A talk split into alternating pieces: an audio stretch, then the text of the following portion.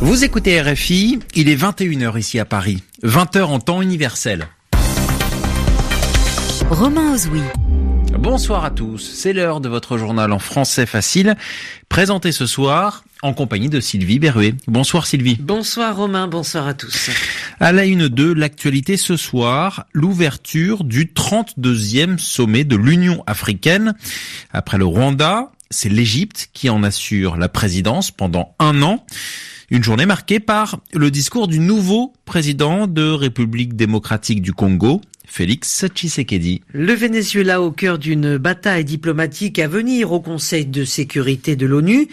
Deux résolutions vont s'affronter. L'une portée par la Russie, soutien du président Nicolas Maduro. L'autre portée par les États-Unis qui soutiennent l'opposant Juan Guaido. Et puis, comme chaque dimanche, Yvan Amar viendra nous expliquer l'expression de la semaine. Il s'agit de l'expression « premier pas ». Le journal en français facile. L'Égypte prend donc les rênes de l'Union africaine. Oui, alors prendre les rênes, Sylvie, c'est une expression pour dire prendre la tête.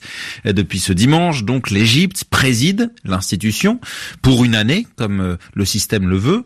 Le 32e sommet de l'Union africaine s'est en effet ouvert à Addis Abeba, la capitale éthiopienne. Alors outre le changement de présidence, c'est aussi l'occasion de voir Félix Tshisekedi, le nouveau président congolais. Il participe à son premier sommet de l'Union africaine et donc ce dimanche il a prononcé son premier discours devant les chefs d'État de l'organisation, discours au cours duquel il a tenté de convaincre ceux qui douteraient encore de sa légitimité. On écoute Félix Tshisekedi. La République démocratique du Congo se présente aujourd'hui devant vous dans un contexte particulier qui devrait, j'en suis persuadé, honorer toute l'Afrique. Ce contexte issu des élections qui ont eu lieu le 30 décembre 2018 consacre la toute première alternance démocratique et pacifique du pouvoir depuis notre indépendance et ce, dans le respect de la Constitution.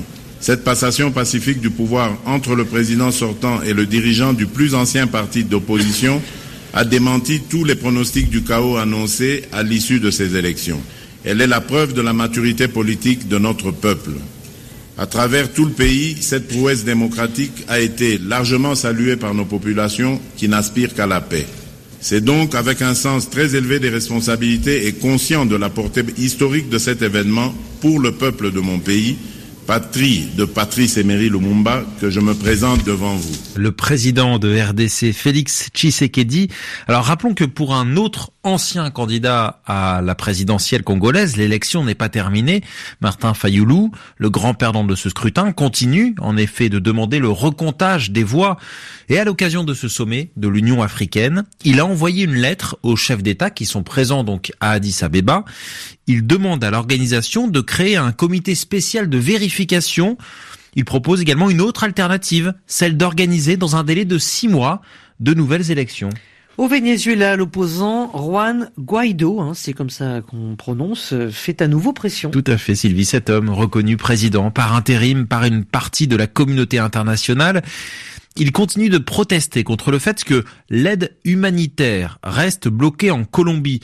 Pour rappel, cette aide a été envoyée par les États-Unis, ennemis des autorités du Venezuela et donc qui refusent cet acheminement. C'est un crime contre l'humanité, s'est emporté Juan Guaido ce dimanche. Le bras de fer au Venezuela qui devrait prochainement se retrouver à New York devant le Conseil de sécurité des Nations Unies. Face à face, les États-Unis et la Russie qui défendent 2 projets de résolution qui sont opposés. Quels sont-ils ces projets, Anastasia Becchio? D'un côté, Washington, qui reconnaît le président par intérim autoproclamé Juan Guaido, exprime le plein soutien à l'Assemblée nationale, seule institution démocratiquement élue, et appelle à un processus politique conduisant à une élection présidentielle libre, juste et crédible.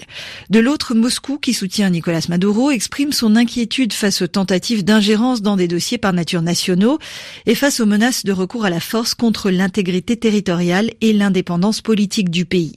Dans la ligne de mire de la Russie, Donald Trump, qui n'exclut pas l'option d'une intervention militaire au Venezuela. Le projet russe appelle à un règlement de la situation actuelle par des moyens pacifiques et prône un dialogue national. De leur côté, les États-Unis insistent sur la nécessité d'éviter une détérioration supplémentaire de la situation humanitaire et de faciliter l'accès et la livraison d'une aide pour tous ceux qui en ont besoin dans le pays. Une aide en souffrance dans la ville colombienne frontalière de Cúcuta, le président Maduro ayant assuré qu'elle n'entrerait pas dans son pays. En l'état actuel des choses, aucun des deux textes n'a de chance de passer. La résolution américaine se heurtera au veto russe.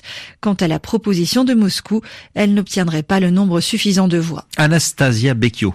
Et puis la colère de la Turquie à propos du traitement des Ouïghours. Oui, les Ouïghours sont un peuple musulman parlant le turc et vivant majoritairement en Chine, et c'est justement leur traitement par les autorités chinoises que critique vivement Ankara. Alors les mots sont forts, la Turquie parle de honte pour l'humanité, une colère d'Ankara qui est peut-être aussi liée à des questions de politique intérieure. Les explications de notre correspondant Alexandre Biette. Le ton du communiqué est sans appel. La diplomatie turque dénonce l'existence de camps d'internement, parle de graves violations des droits de l'homme, évoque la torture et le lavage de cerveau politique des Ouïghours en Chine, ou plus précisément des Turcs ouïghours, puisqu'aux yeux d'Ankara, ce peuple turcophone est un peuple frère.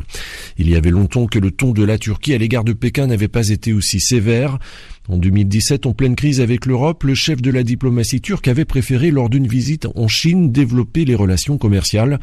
Une visite qui avait été perçue par certains comme un abandon des frères ouïghours au profit d'intérêts économiques. Mais aujourd'hui, Ankara ne semble plus aussi préoccupé par l'entretien de bonnes relations avec Pékin. Peut-être parce que le pouvoir de Recep Tayyip Erdoğan dépend notamment du soutien de son allié ultranationaliste qui fait de la cause des peuples frères un pilier de sa politique. Un soutien d'autant plus nécessaire à moins de 2 mois d'élections municipales décisives. Alexandre Biette, Istanbul, RFI. Enfin en sport, en rugby, la France a subi cet après-midi l'une de ses plus lourdes défaites face à l'Angleterre. Oui, dans le cadre du tournoi Destination, les Anglais, cet après-midi, se sont imposés à domicile 44-8. Les Bleus ont encaissé 6 essais et l'Angleterre signe sa 2e victoire consécutive dans la compétition après son succès en Irlande lors de l'ouverture du tournoi. Et puis tennis, l'équipe de France féminine est qualifiée pour les demi-finales de la Fed Cup. Oui, peu de suspense face à la Belgique. Les Françaises déjà hier soir menaient 1-0 et aujourd'hui Caroline Garcia a remporté le 3e point synonyme de qualification. La numéro 1 française qui n'avait plus disputé la Fed Cup depuis 2 ans. Il est 21h08 ici à Paris. L'heure de retrouver Yvan Amar, comme chaque dimanche, l'expression de la semaine. Ce soir, premier pas. Le mot de l'actualité avec la délégation à la langue française du ministère de la Culture.